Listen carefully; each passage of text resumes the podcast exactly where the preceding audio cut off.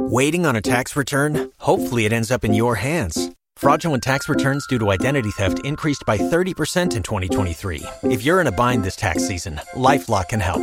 Our US based restoration specialists are experts dedicated to helping solve your identity theft issues. And all Lifelock plans are backed by the Million Dollar Protection Package. So we'll reimburse you up to the limits of your plan if you lose money due to identity theft.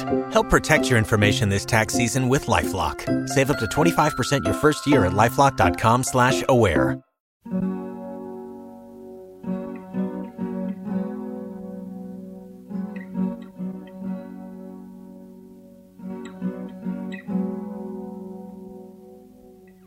listening to Nakedly Examined Music, a podcast about songs and songwriting. My name is Mark Linsenmayer.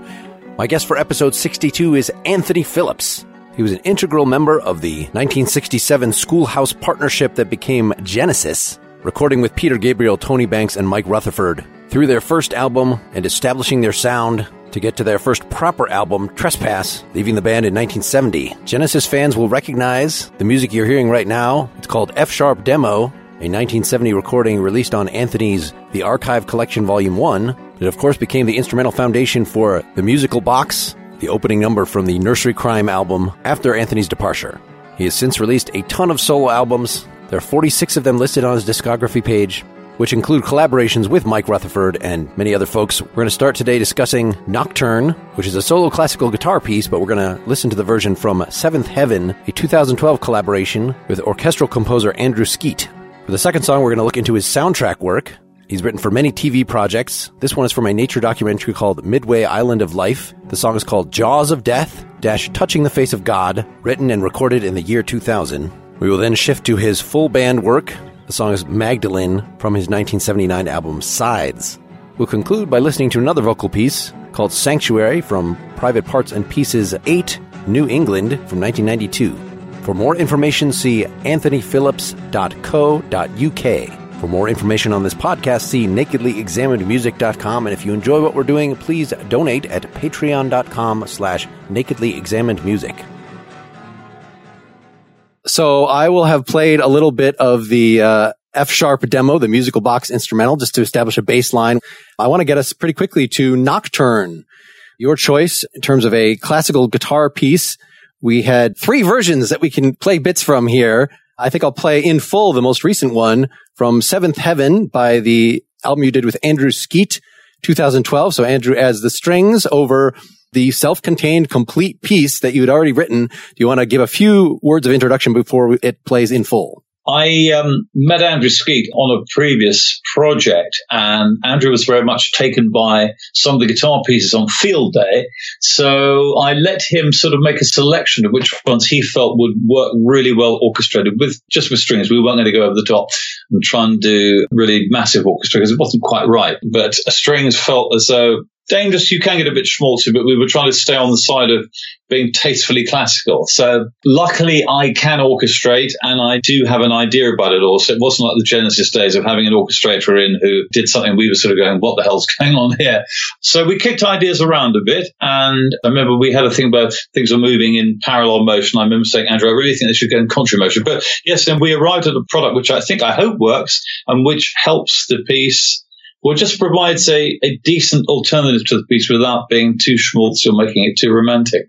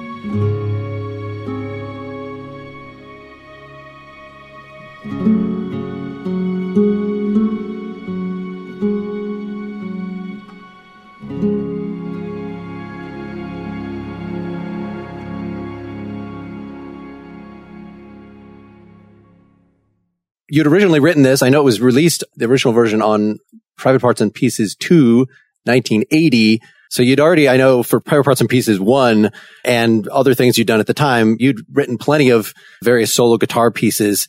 Where was this in terms of your progression? This seems a little bit maybe simpler, more direct in terms of, you know, it's not as flashy. In fact, this is not one of the tunes I particularly noticed, even though I have all three albums on which this appears. It's kind of buried. I mean, both Field Day and uh, the Skeet album are like 30 songs. So it's not too hard to overlook a particular thing, but it's not like one of these Reaper or something, some of these other tunes that just have jumped out at me. But when I sat down with it, listening to the various versions and even trying to pick some of the melody lines out, it's a really just beautiful melody. Really felt nice to play. Can you say kind of where you were at the point of writing this? I took a couple of students to see I can remember exactly, in fact, uh, a couple of students to see Segovia play in his dotage in, I think I can actually date it, October 75 and he was brilliant, but he kept having these fractional memory. There would be just a pause and on he'd go. The sound was still great and the technique was fantastic. It was just memory lapses. And I was so inspired by this. I don't think I was actually copying any of the actual pieces, but you know how if you go and see someone that's brilliant, you immediately want to go home and think, oh, I can do better. And you feel inspired, even if you're not actually copying what they've done. And so I wrote that piece pretty soon after that. It was never designed to be flashy at all. It's actually quite difficult to play. It's very intricate, actually, and it's also in, in what we I learned later is called DADGAD. I for years used to call it D fourth because I had no idea that people did these acronyms on and things. And I'm, i was actually using that tuning in 1971. This was written 75, and yes, it's a subtle piece, could easily be missed. It doesn't jump out at you rhythmically, but sonorously, it's quite pleasing. I think, but it's quite intricate. I think the fact that the title as well gives it away, which is it's a gentle quite nighttimey piece and therefore not something that is going to leap out at you. The reason I did it again later was that I felt I didn't actually have the technique to do it justice back in those days because I didn't feel my performance. It was partly the sound of my ring finger, which the nail was terrible and it was a bit clicky. So I was determined to do a better version, which is why I came back to it. Well, it's even in a totally different key. You know, the original one sounds like it's an E and then you went to, you went down to C sharp for the subsequent version. So it's not like you just put a capo or got a baritone guitar. So it sounds like you, you know, completely rethought it in terms of the fingerings. Actually not. It must have been actually detuned, I think, in the old days. I must have had it in a lower tuning. It's exactly the same figuration. I may have updated the fingering slightly, but effectively I was doing it from a score. It was scored out, you see.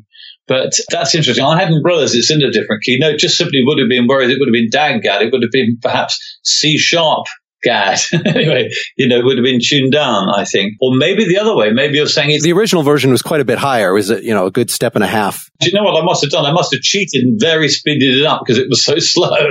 But don't tell anybody. Oh, we're only doing an a review on the a radio interview. Well, they're both, the overall tempo is quite slow in all the versions. I did notice on the original version more of those delays that you're talking about noticing in Segovia that this is what I like about classical guitar solo if I do that because it doesn't sound unnatural. Actually, it's the same thing with piano that you can kind of, there's so much slight variation in tempo, even when you're doing it right in terms of da da da da da da da da da da da da, that if you then pause and then do another thing, like you could be just, I'm pausing because I need to think about where my fingers are going to go next. but it still sounds a, a, little more alive, in fact, although these later versions are quite a bit more polished, quite a bit more. It does sound like it's a more advanced musician playing at that point, but it's even the, the original version is pretty immaculate. I feel like it's very lyrical.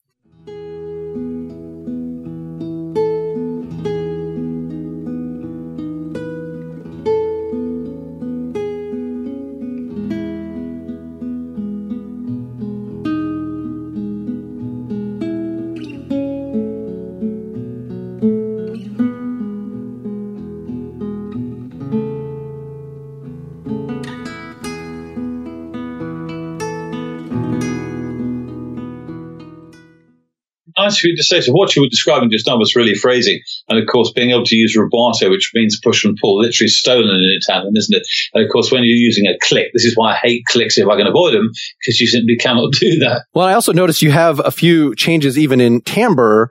This is going into the second verse. The first verse had a fairly muffled, pure classical tone. Here,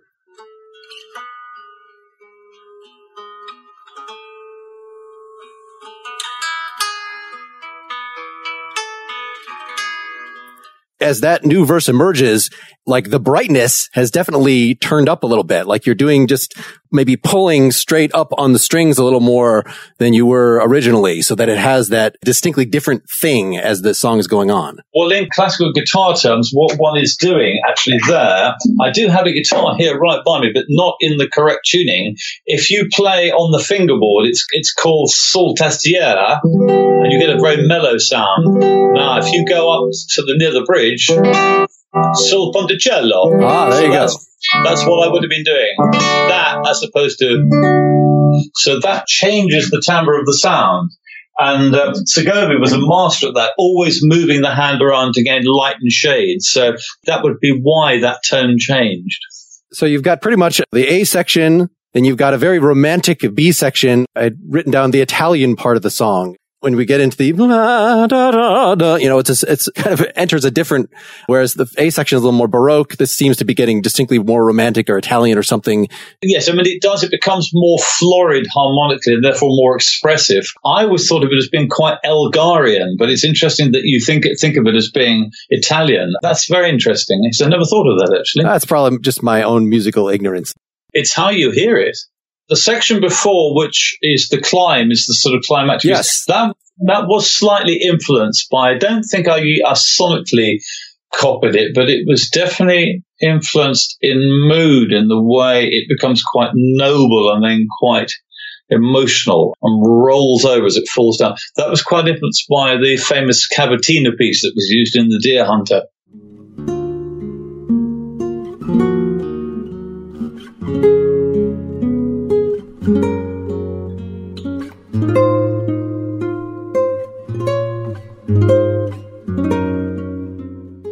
Yeah, that was definitely a little bit of influence there, more in style than actual notes. And then when we do get to the final coda and you've got this last, I wrote it down as a cadence. It's not a cadence in terms of 5-1. It's sort of the, the yeah. amen part. It's, I had written D major seventh back down to C sharp for the closing thing.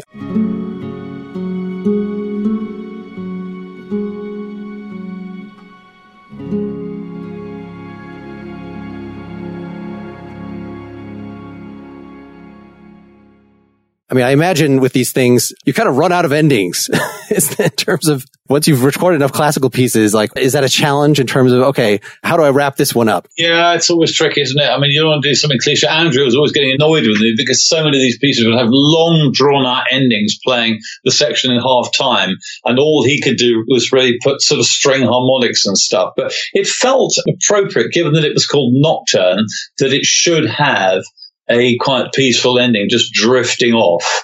And obviously, what you would ideally use in the string department would be high notes, preferably harmonics. So it's got that lovely shimmery, sheeny, quality. as you drift off to sleep. Well, I'm just amazed that the strings actually work on this in the coda section. You know, in the third time you return to the uh, after the bridge to the main section because where you put in all these harmonics on guitar, that that would be a very easy thing to just drown.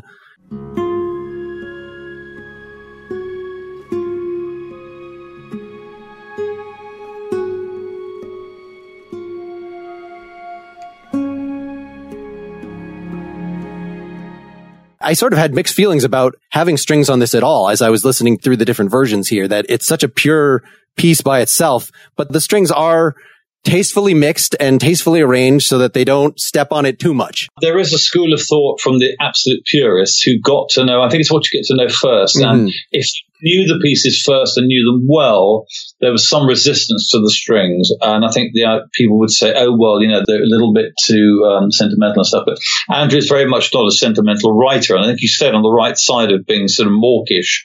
Uh, but it is what you're used to first. I actually did do an arrangement of this myself with strings back in 79, I think. So it was always in my mind that that tune would sound very nice sitting on a warm bed of strings. But what one didn't want to do was then to get too florid and it to become wildly sentimental and romantic. And I think he stayed I mean, because it does get emotionally quite charged, particularly in that the sort of bridge section, as you call it, which climaxes up to the recapitulation. I, I think he does a good job of that. I hope, hopefully, we stayed on the the right side of it. Well, and definitely in that harmonic section at the end. I mean, the fact that he just has these high strings just peeking through as like it's a, the veil of clouds. If I could just get a word, a word in on something which is rather poignant actually, because this session where we added the strings to Field Day was done at the Angel Studios in London. And there's only three really big surviving orchestral studios in London. There's Mark Knopfler's one. There's Abbey Road, obviously the famous Abbey Road. There's Air and Angel. And those are the three surviving ones. We recorded this string section at the Angel with an engineer called Steve Price. Steve Price, such a good engineer that Hans Zimmer wanted to take him to the States with him as his own personal engineer. But Steve, being a lovely London boy, uh, wanted to stay here with his wife and just work there. And he was absolutely fabulous on the session. I would say that was probably the most enjoyable session of my life. The reason I mentioned it is because Steve, at the age of 50, has just died of cancer. Only last week I was at his funeral. So it's actually very, very poignant sort of hearing that music and thinking about the fact that I was so looking forward to working with him again. And he was like a lot of the really good guys, he was such a nice guy too, and um, he will be very, very sadly missed. So this is for the Seventh Heaven sessions, right? Well, it was actually this was a specific session where we added strings to about seven, eight, nine tracks from Field Day, which later then did yes I was actually unclear about that. So this is actually the same exact performance from Field Day that is used on Seventh Heaven, just with the overdub. Absolutely right. Andrew was cursed because there was no click. So he had to keep having bars of sort of 5, 4 and 19, 17 and all sorts of things. But these guys were so good that they just got along with that. And it was a very, very, very happy session with brilliant players. And Steve was brilliant in terms of working with Andrew on this and other songs, I mean, for instance, for this one, you said you had a earlier string arrangement. Did you send that to Andrew and then he worked off of that? Or you said you have string arranging skills yourselves in, in terms of contributing to these. For the most part, was it, I've got these finished pieces. Andrew, do something with it and I'll tell you which parts, I, and then you have some interaction, to kind of tweak things. Or was it more wholly in his realm once it was off your plate? I gave him a totally free hand. I didn't go back to my thing. Some musicians would have done, and I probably, maybe, it might have been an idea to have done it, but I just felt that it would have been probably fairly. Well, I'd done the arranging actually. I, I mean, I'd done Tarka and I'd done regrets and things. So I probably should have had more faith in what I've written. But I was a big fan of Andrew's work and I didn't really want to hold him back. So I just said, you know, do your own thing. Yeah, well, it certainly makes it a very uniform style. I always put my oar in about the harmony here and there, and if something was a little bit too angular, a little bit too, and luckily that was works great because I can talk the lingo, and not just some bloke saying, "Oh, I don't really like the sound of that," you know. So I could actually give articulation to what it was that troubled me in the harmony. But we had very little problems, and um, no, it was a great session. And dear Steve will be sadly missed. And the feedback would still happen in the session if you wanted to switch something, not in the mixing, because you can, you know, can we just chop off that one string riff? Can we pump that, you know, change the volume of that or, or even change the pitch with any of that digital nonsense or? I think there was very little changing of actual parts. There was quite a lot of changing of kind of phrasing and bowing and that kind of thing. I don't seem to remember there being much change, if at all. And obviously, because of the note, everything is now done in Sibelius. You play in what you, so you don't get this sort of endless, oh, I've got an A sharp in bar 57, Gov. Is that right? There were no wrong notes. All those days are gone. So, yeah, I know it was, uh, we pretty much did it as it was. But I mean, Andrew had to kick ass a bit here and there, as you guys would say. Well, they weren't quite pulling it together or getting the right phrasing on it. But no, it was a really, really enjoyable session. All right. Well, let's move to Jaws of Death slash touching the face of God from wildlife. We wanted to switch gears to one of your synth pieces. A, this is from the documentary Midway Island of Life. It's from the British Survival series recorded in 2000. I know the album as a whole is credited to you and Joji Hirota. Did he work with you on this song or was that just a matter of you both contributed to that soundtrack? We did a number of the Anglia soundtracks together, but actually, fun enough, um, that one was a one-off that I did for the BBC Natural World series about Midway, which is an island, well, Midway, as you probably know, in between the two oceans. It was the site of a famous naval battle. So lots and lots and lots of ships at the bottom of the sea, not too deep because Michael Pitts, who I worked with, it was his baby. We had some glorious shots of these wrecks with coral and beautiful fish swimming swimming in and out. A lot of it featured albatrosses, um, and the albatross. It's 5,000 miles from the San Francisco coast.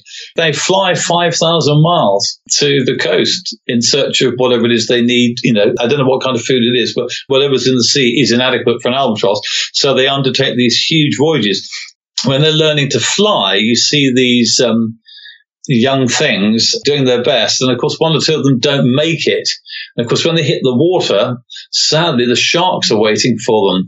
And so the front of this piece was actually written to the shark, this great climactic sound, which goes, ah, that I'm afraid is the jaws of a shark. Huge great white uh, getting its thing around a floundering albatross.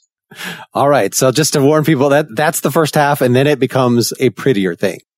Yeah, I mean, and actually, then it became the outro to the music. But we seem to be touching on sensitive subjects, and I can't believe we've hit another one here, which was I haven't really sort of thought of this, is because the chap that Joji and I did all the music for together, Nick Gordon, he very sadly died of a heart attack in South America during his last shoot in 2004.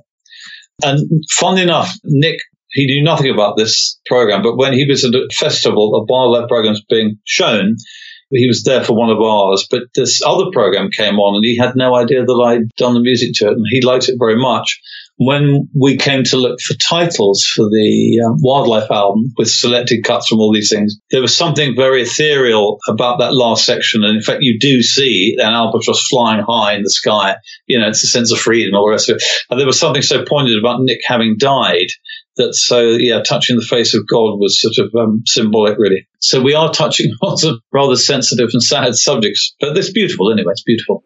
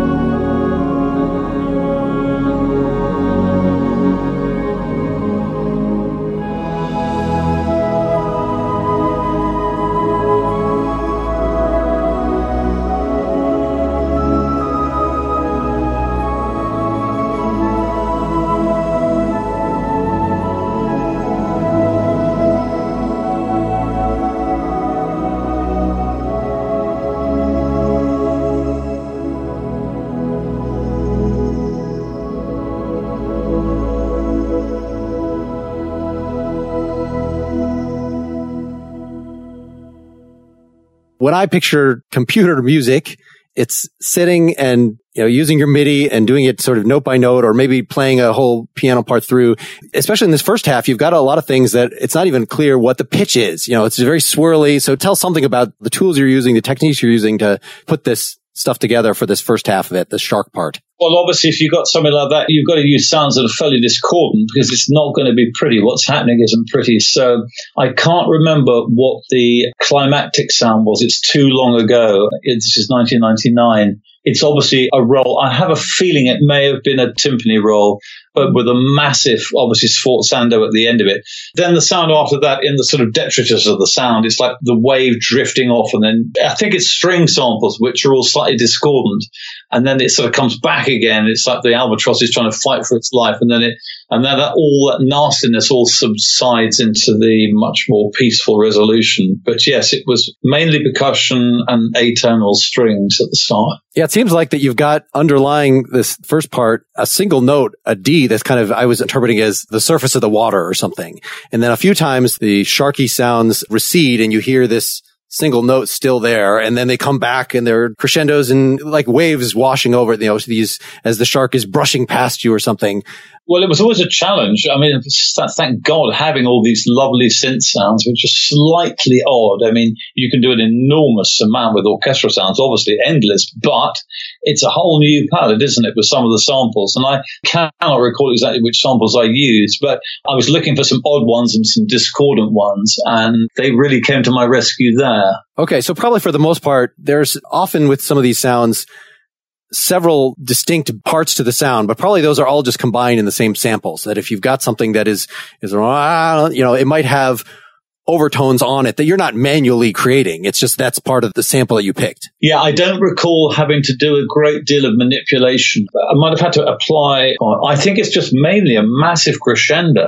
To be honest, I don't think anything more than that. I'm sure the roll was actually on the timpani sample rather than have, having to add that.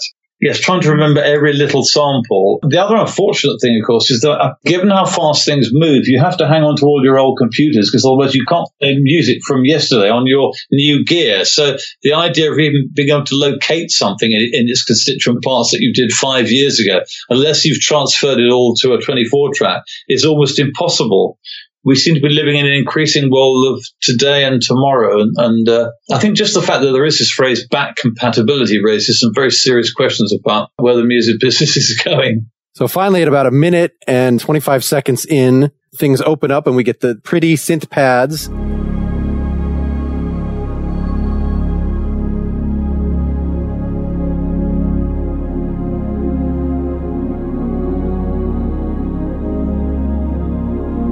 And a very recognizably Ant chord progression. In fact, the first two chords, it could almost be nocturne. It's the classic closing titles, which obviously ate the opening titles, but are more ethereal, more resolved, obviously, because if you have at the start, the opening titles have to have more openness. It's like an introduction. Whereas at the end, you want particularly the way they tended in the Wilder programs to have a sort of a roundup. There was always this sort of rounding up feeling, and you'd have the underscore running up to when the titles would start. There'd be a sort of closing upbeat kind of spiel. And so then you go into the sort of resolution where you're not asking any questions anymore, and you, it's more of a chance to sort of fly free, really. But it was that is, you know, what actually was happening in the picture is that you do see, as I was saying, the albatross wheeling in and out of the uh, beautiful sky. You establish that with the nice keyboard fills. Then you've got a flute melody that comes over that, or, you know, synth flute, pretty decent sounding synth flute, a lot of nice vibrato. It doesn't sound, it's not a 1981 fakey synth flute. And then a nice oboe and then another flute in a higher register with a kind of a choir underneath it. Can you say just something about how I know you've done so many of these soundtrack soundscapes, what your process is. How intuitive is this? How much are you, is it very similar in terms of coming up with the melodies as what you would do when you're doing a guitar or piano piece? Or how do these distinct skill sets hook together? I think it's quite different when you're doing it to film and TV because you, are not in free composition mode. You're in subjective composition mode. Therefore, you're looking at it and trying to get the emotion direction, trying to get the emotion. So you're both looking for the right harmonies, the right harmonic approach, but obviously the tune has got to be right. And it can sort of come in either order, really. Obviously, it's being that length of time. I can't quite remember. I have a feeling that it wasn't one of those things where I found myself humming the tune without any harmony. I think that I probably had a pad on one keyboard and the flute sound on the other and improvised around that. And suddenly the chord sequence suggested the melody, or maybe it, almost as if they both came at the same time. It does sound like that kind of piece. I'm also interested in the, the way you use percussion in the transitions here, because you have these swishy little percussion things that just come and they go. They don't come in and now we have a steady beat through the rest of the song or something like that. It's just, you barely even hear that there's something going on, but you know, you throw a little more into the sonic palette. That's what I really like about this. Maybe an advantage of this over acoustic guitar tracks, unless you have nine acoustic guitars. There's nothing subtle. Like everything is, I'm definitely playing now, but these sounds, you can pick ones that have no attack. You can mix them in such a way that they just barely register.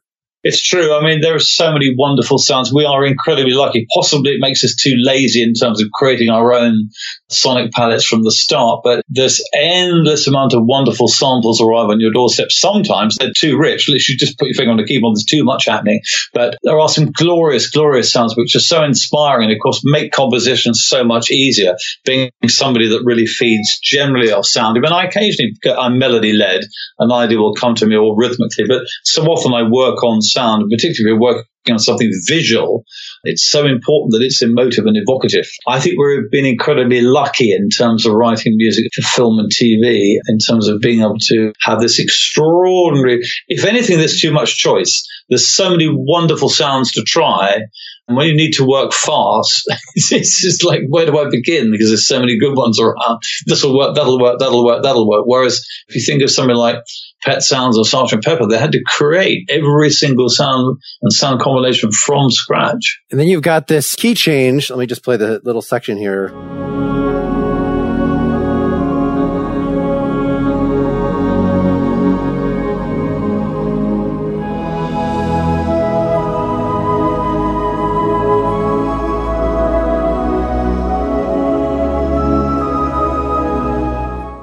Which that's curious to me that we're in the closing credits. There's nothing going on necessarily that you're having to react to, but it's just, if I keep on the original progression, it's just going to get boring. I need it to ramp up a level. I need to get it prettier for some reason that you're not reacting to what's happening on the screen anymore unless the name of the best boy or whatever coming down the screen is a or the associate producer is we need some kick for that yeah i don't think key grip really needs that by himself does he but the thing is that if you just keep going around the same sequence, it's going to get dull. And you want to become, without again becoming melodramatic, that little bit grander. Just crank up the gear and obviously go.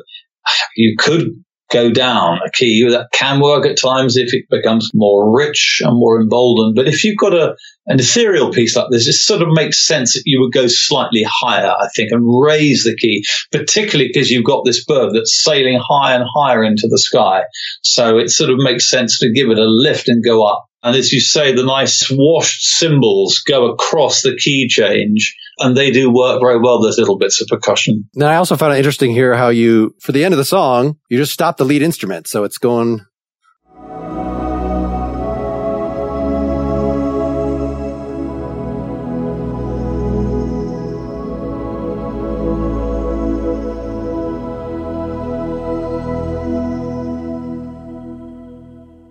It's as if the, the backing choir has been going. You have the soloist stand out in front and the soloist steps back and then you just kind of fade it out by having the synth pad deliver that last message as opposed to some grand, maybe this fits well with how credits are done. The last thing you usually see on a TV credit is what the production company or something, you know, it's not anything that you have to end with a big and then, you know, have an actual finale. I think that's right. I think that's right. I've never really analysed this before as well, but you are right because I don't think, generally speaking, unless you've got a particularly nasty subject or piece that you would drive to a, into a, like a brick wall ending. Generally speaking, as the credits go, you just want to settle it at the end and just drift off and just have a moment of it just fades into stillness. I think that's the general thing you will find if you go to most television programs at the end credits. If it's been a very exci- something very exciting, because it might end with a big end and a bang, but a lot of them will just have that moment of calm. that tail. Now, just to give a little contrast, we're not going to play anything here from your more recent private parts and pieces 11, but that's another purely synth thing, but it's not driven by you know, having to match to a particular visual. Can you say a little about, you know, you're still using those same tools. And in fact, that you've got a lot of very, very short pieces. Like we're just, we're introducing a sound, we're playing with it and then it goes away.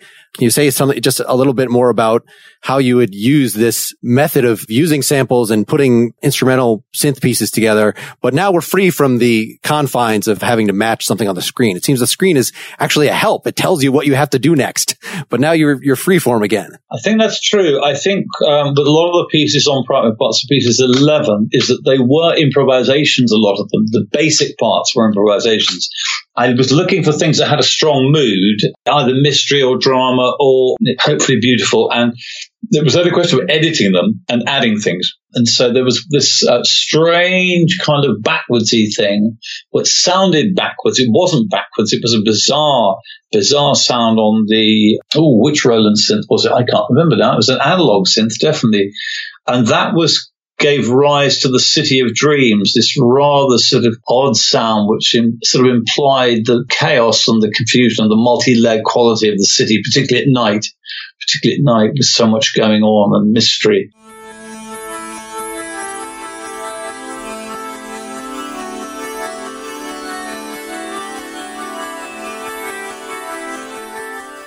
I think the piece you're referring to, I called Mystery Train, I believe. Mm-hmm. Yeah, that's definitely one of them that comes back in a couple different forms in little bits. So in a sense, I was using what, what in classical music they call a kind of motto theme, which is you get a mood or you get a theme, or in this case, a kind of a palette. And then throughout the album, this comes back. So it's like a recurring thing. So although there's a lot of fragmentary pieces which are seemingly unconnected, this helps to keep linking the story. You keep coming back to the same thing. You're back City of Dreams. You're back the same. You're going back again into this same strange world again. Well, and then you have a finale that's very much like the end of the song we just heard that in terms of, okay, now we're having the nice, the pretty part. You've got sort of a two stage, really theatrical sort of finale while still calm, beautiful. The anthem for Doomed Youth was actually taken from a poem by Wilfred Owen about the First World War. I seem to be a bundle of fun with all the subjects I'm mentioning tonight, but it is true because I didn't write it with that title, but that piece was rather sad and rather stark, and I couldn't think what to call it. And I just remembered how much I loved Wilfred Owen's, Wilfred Owen's poems which I did at school when I was 17. And I thought, well, that, yeah, it's kind of sad. That's a, let's use his poem's title. It's a beautiful poem. I don't know if you're aware of Wilfred Owen's First World War poetry, but its knockouts, it really is stunning. I mean, it's very disturbing, a lot of it, but it's beautiful in its own way. Yes. And so, and you get that out there and then you have the homecoming to actually still brighten things up and give that it's a similar calm well the whole album is very calming. I have always have a theory apart from 1984 which ended on a nasty note i've always tried to take i suppose unconsciously if there's a journey going on let's end it nicely. Let's leave people on a happy resolved note without being too cliched. And the geese the ghost ends with sleepfall which is a very sort of um, almost lullaby-ish quality. Slow dance ends with a piece which is almost has a sort of Chinese kind of resolution and calm to it. I prefer doing that rather than leaving people with a bad musical taste in their mouth. 1984, there would have been cheesy to have done that with 1984 because the whole thing's quite edgy and quite disturbing. And look at the title, look at the book, look at what's going on in the world today. So, um, yeah, that felt right. But it's irresistible for me to try and end in a nice and pretty way. Although now you've added bonus tracks to everything. So 1984 Nobody will stop with that ending. They'll just keep going and ruin the original intended effect. Let's move to our third song, Magdalene from Sides, 1979. So this is sort of one of the last attempts at a, a full band sound. I'd say the last attempt at something that is in the Genesis vein it's a over seven minute song here with vocals, not you singing, although you sing on plenty of your own songs. Why don't you give us a little intro? I mean, this whole second side of this album is beefy, long songs, nice thick arrangements. We start off like it could be one of your solo acoustic guitar pieces, but then it quickly becomes something that's fairly unique outside of this album in your catalog. A bit of background here without being too long winded. Wise After the Event was the first album without Mike Rutherford, and suddenly things were all changing in the music scene. And I um, was lucky to have the production skills of Rupert Hine, who was a fabulous guy, and also working with John Perry. Great bassist, great, lovely man, and particularly Michael Giles, who was obviously a phenomenal hero of mine from the King Crimson days.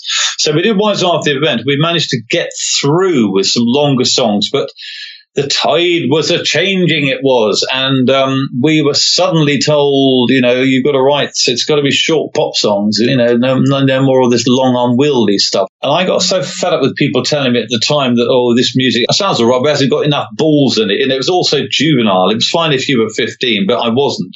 In fact i was only 25 26 so the pressure was on to do shorter songs. Now the compromise reached was to have one side of sort of pop songs, if you like, and one, the other side in the longer format. And I was very lucky to be able to do that.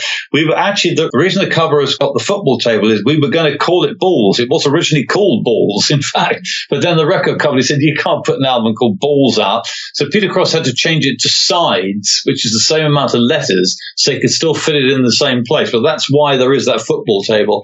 So yes, I was very lucky still to be able to do some longer songs. So the second side of Sides had the four songs and there was a piano one, there was a big electric one, a sort of keyboard based one, more full, not a song, but Magdalene was the 12 string one. It was the sort of pretty 12 string one, which gets quite large on the choruses and then has quite a long I was going to say riotous instrumental section. Not quite, but it does run away with itself a bit. Quite a lyrical style in the verses, I seem to recall.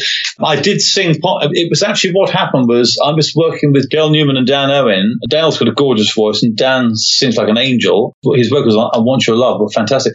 We took a verse each actually and then all each sang together on the choruses. It was loosely based on a friend of mine called called Magdalene, who was a painter, hence some of the lyrics. But um, I can't really go any further than that. I mean, Michael's some of Michael's fills were so brilliant, so difficult that in the gaps I would have to tap my foot one, two, three, four, because otherwise I couldn't come back in in time. His fills went right across the beat, you know, but but but but but, and you're trying to go down two, three, come back in in time. I found it almost impossible, but um, he was quite brilliant. We had a harpsichord, and trying harpsichord with 12 string was a lovely combination. Some of the synth sounds sound a little bit dated to me now, and perhaps we could have worked on it a little bit more in the middle section, but I think overall it comes across quite well. Some people like it.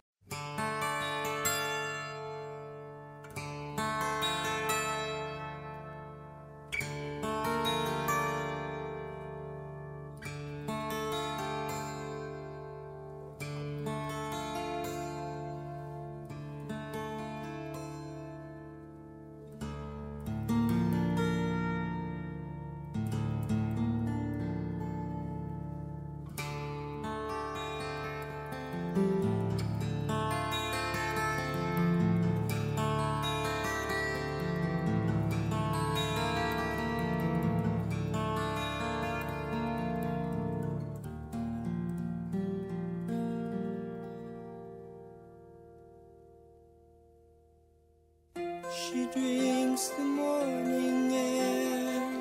She takes the utmost care. She's very good. Mm.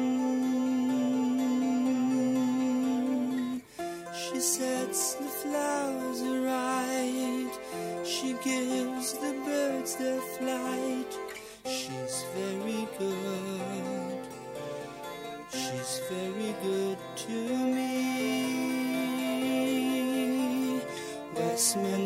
Strolling by to see rolling by. And in the night, you will find her at her easel drawing ducks and drakes.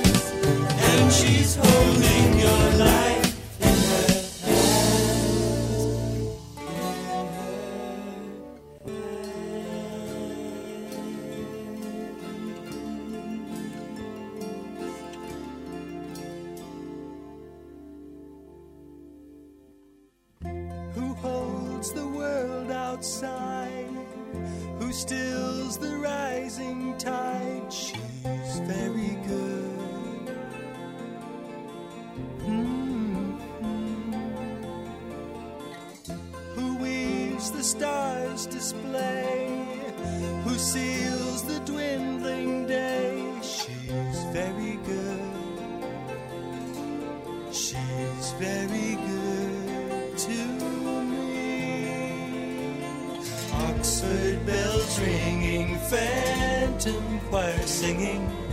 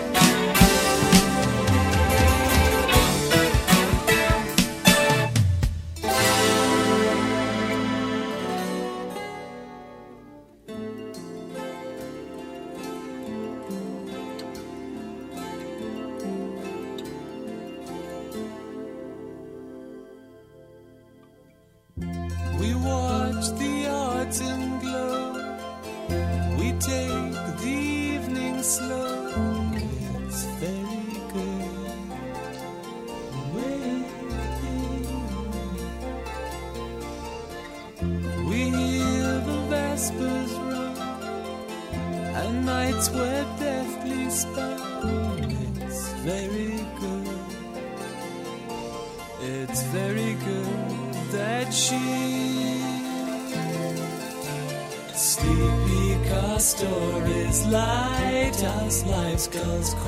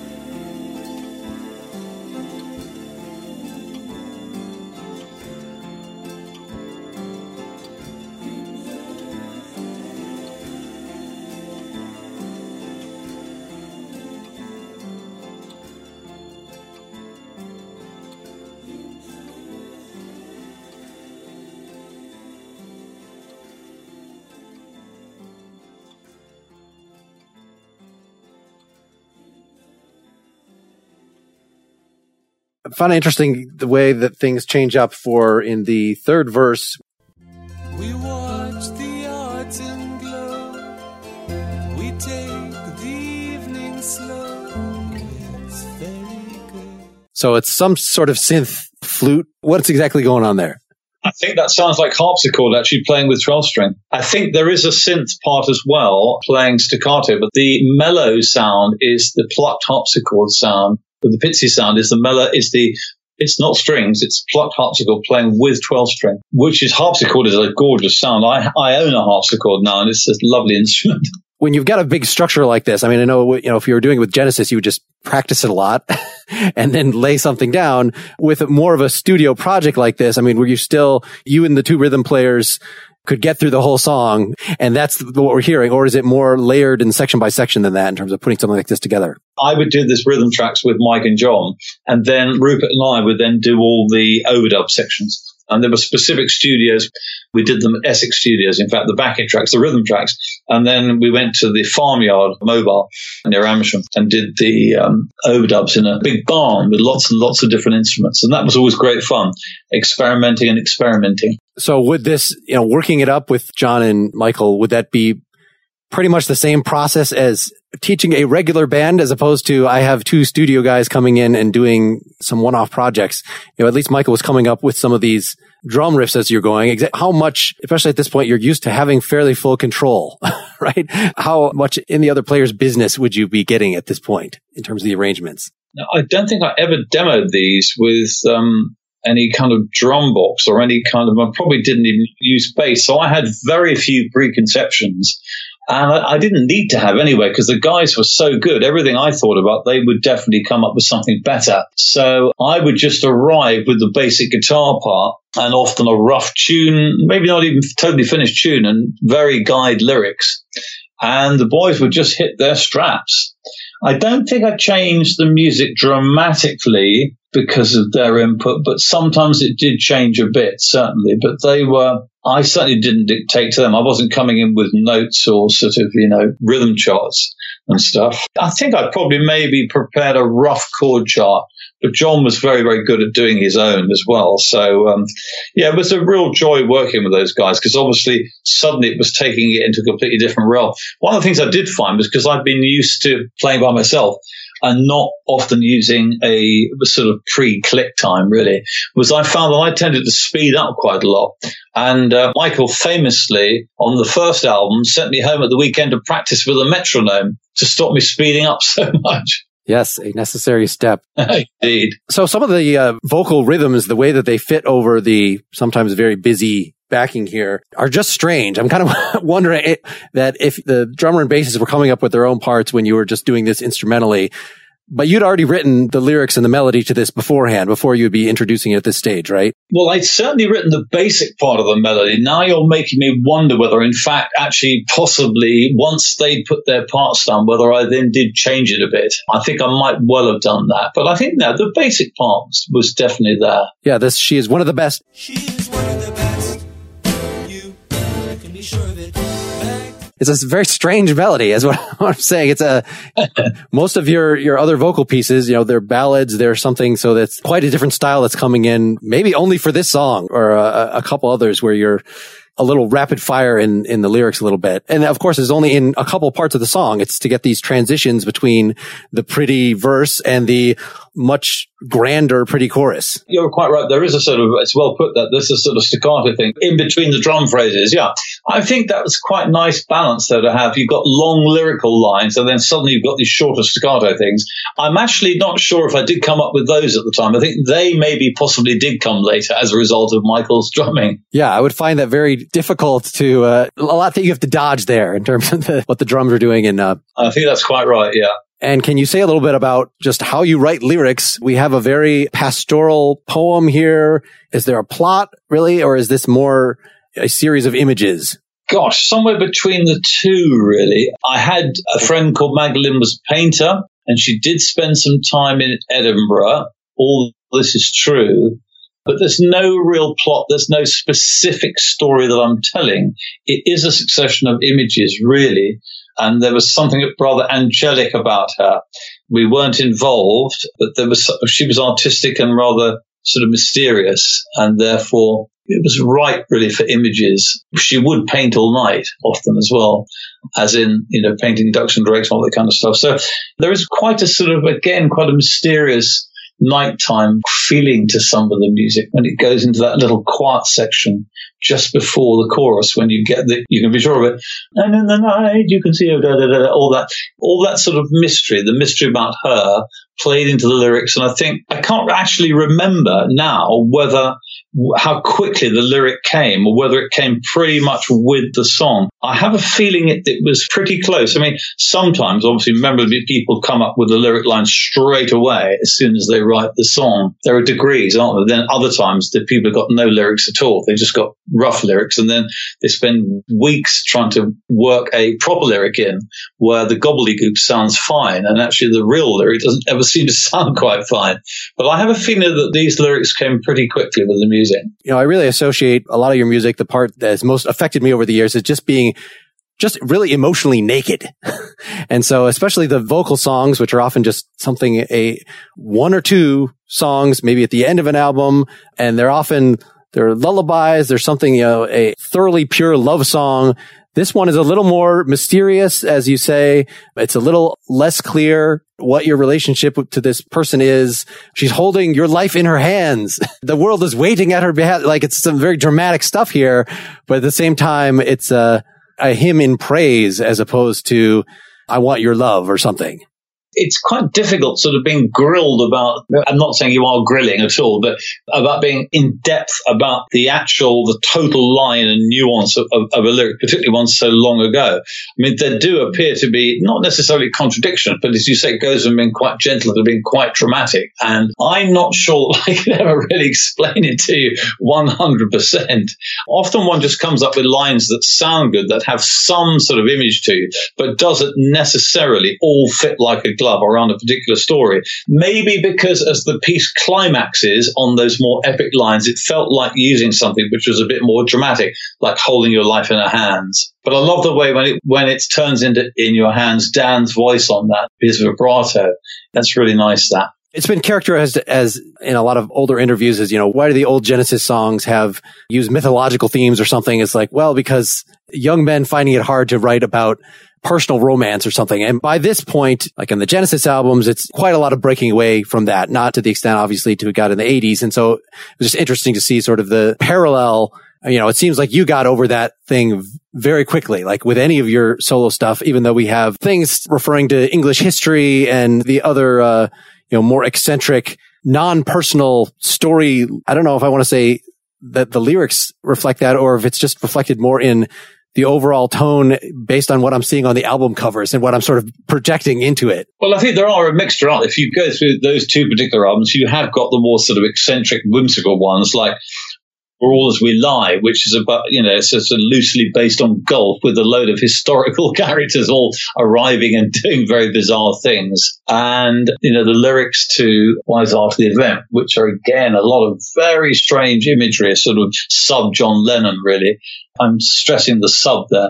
But then obviously there are songs which are absolutely, you know, very deeply from the emotional side of things like Regrets Interestingly, I Want Your Love was not actually written about anybody in particular, which people often think it probably was. So sometimes, uh, I think McCartney was, I mean, a lot of McCartney's love songs I don't think necessarily about anybody in particular. I mean, this is well known. People could often write a great love song. But yet somehow there's something about the really heartrending ones that you always sort of think that, gosh, that person must have experienced that. Surely that can't have just, you know, come from nowhere. Let me ask you that in light of what I was thinking as the thing to play as the outro here. Sanctuary from uh, New England, 1992, Private Parts and Pieces 7. This I picked just as an example of the kind of vocal song that you write that really just socks me in the gut. How I Want Your Loving Girl sounds exactly like the kind of thing that, you know, you could be attributing to Paul McCartney is this, this is sort of writing lyrics in a love song tradition as opposed to this is a personal poem that I'm writing for somebody. Well, uh, interestingly, that one was about somebody in particular, and I've never told anybody, and the person in particular doesn't know. all the better. All the better. I thought you might like that. you see, you just can't tell, can you? It's interesting to me that, you know, your lyrics are good. They're personal. They're well thought out. There's a, a couple distinct styles in here. There's definitely ideas that go into the songs, but yet that's not something you do a lot these days. It's something that seems to have, are you still writing poetry or something on a occasional basis? You know, it's funny, isn't it? I, it's something I regret actually over the years that becoming more and more of an instrumental writer, moving away from. I, mean, I do write songs. I mean, I'm always writing bits. You know, whether it's a sort of a 12 string that might be a piece or it might be a verse to a song. But lyrically, it takes something to sort of really. Yeah, I, I think that the era. I think if I was forced, if record company said, write an album of songs to when I was forced to, then I, I would do it and I would come up with lyrics. So I think that's partly what happened with Wise After Event and Sides. And it was needs must. I wrote the music on sides in seven weeks and we had two other sides. We had a side of keyboard music and a long guitar piece. So really got on with it when needs must. But I haven't had to do it, and therefore I tend to only write lyrics. I think when I get particularly moved by something, like I mean, on Private Parts and Pieces eight, I think it was, the song Unheard Cry was about seeing a, a child in a cot who was sort of, you know, hidden away in a room from everybody else who was born with AIDS and what that life meant. You know, that child was born with a, you know, a, with a death sentence and how sad and absolutely heartrending the look on the child's face. And um, she'll be waiting on Private Parts and Pieces nine was about a very good friend of mine at one of the record companies whose wife went in for a routine operation and died and it was absolutely tragic. And so that again, these are very profound sort of emotional experiences effectively. So a song, but outside that, no, I don't find myself now sadly being moved to, you know, oh, the odd line, the odd line definitely, but it would take a record company to say, right, we want an album of songs for you, but are you in three months time? Then I'm sure I could do it. I don't see how good they are, but it was always more difficult. Outside those emotional experiences, it was always more difficult. It was the most difficult part of the operation. Well, it's always a fan's pastime to, uh, you know, when you're into music that is several decades old to kind of, well, what would this be like with better production values or with a mature, a more mature songwriting outlook? So, you know, it's nice for that reason that we have, you know, Steve Hackett versions of Genesis stuff put out in the last couple years. Cause like, oh, well, this is what it would sound like with those yeah. exact arrangements. now we can hear the knife, you know, with it not recorded in 1970 sounding really with terrible drum mics or whatever, whatever. And so it's kind of the same thing where, where, you know, where I hear the odd vocal song from you more recently, then it's like, okay, I'm getting to hear, you know, a nice, more modern synthesis of it's not this young kid in 1976 or whatever I realize that kind of thing can always be disappointing as much as we might want a Mike Rutherford and Ant album to come out now or so, you know, it's not going to have the hundreds of hours that you guys, you know, hung out doing these very natural things. You know, so, so, these attempts to update are never as natural and organic as one might want. Yes, I mean, I must say, as a writer, though, I would, I mean, I would very happily do another album with Mike Rutherford. I'd like a shot. I mean, uh, I've worked with many people and got on with them well, but there was something very simpatico about writing with Mike. But it, after Genesis, it was never really possible. And the Geese the Ghost was a sort of brief coming back together again, but that didn't really last, obviously. And um, no, we definitely had a, there was a sort of uh, telepathy. Uh, there was something quite special there, which was will always be for me a rather a great loss, a, a sad one really. I don't think we're in the same place musically now. I mean, I respect what he does, but I don't think that Mike would want to go back and do sort of more 12 stringy stuff really. I think he, you know, he's in a sort of different place now really, but, um, maybe we'll see. Maybe there's a magic wand out there somewhere. All right. Well, thank you so much for your time. It's been very illuminating. Absolute pleasure, Mark. Absolute pleasure. Thank you very much indeed.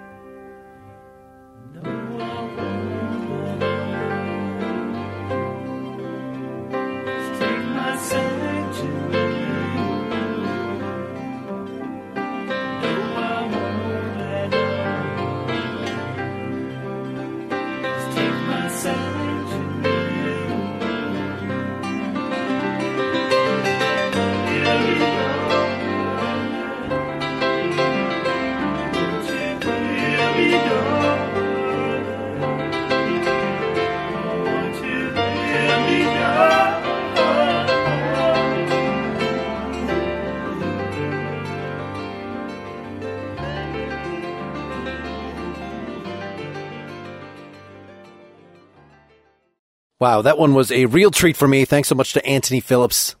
Very much like his replacement in Genesis, Steve Hackett. Ant has some wonderful classical guitar albums. And Ant, of course, has also synth albums. Really, his whole long running Private Parts and Pieces series is, for the most part, very relaxing. Beyond being good music for all the reasons that I normally like music, it could just serve a different function for meditating or falling asleep or putting your kids to sleep. And that last album, New England, is a great example of that where there's just a vocal song or two that rises up out of it, but it's mostly instrumental. That 2005 double album Field Day, which the version of Nocturne without the strings came off of, is also really great for this, as is the Seventh Heaven album itself. Though despite what Ant said, the strings do get really crazily sentimental in a few places, so it's a little more rousing than his purely instrumental guitar work or ambient synth work. He also mentioned albums like 1984, which was his first synth symphonic work, released in 1981. That is a fun little album with certainly very dated synth sounds, but definitely not ambient. He did let me know that right now he's working on a brand new acoustic instruments album, so that will be cool. Keep an eye on anthonyphillips.co.uk. And remember to go to nakedlyexaminedmusic.com and subscribe to this podcast. Leave your comments. Email me at mark at nakedlyexaminedmusic.com if you want to put in requests for guests or anything like that. I'd appreciate if you left a nice rating and review in the iTunes store if you use that, and that you go to patreon.com slash nakedly and sign up to be a recurring donor. Just a small amount would be nice to show that you like what's going on here. My next release will be a cool year end special where I talk to a few past guests, get up to date on the things they've released since I talked to them, and reflect back on two years of doing this podcast and the events of 2017 in particular. Until next time, keep on musicking. This is Mark Linsenmayer signing off.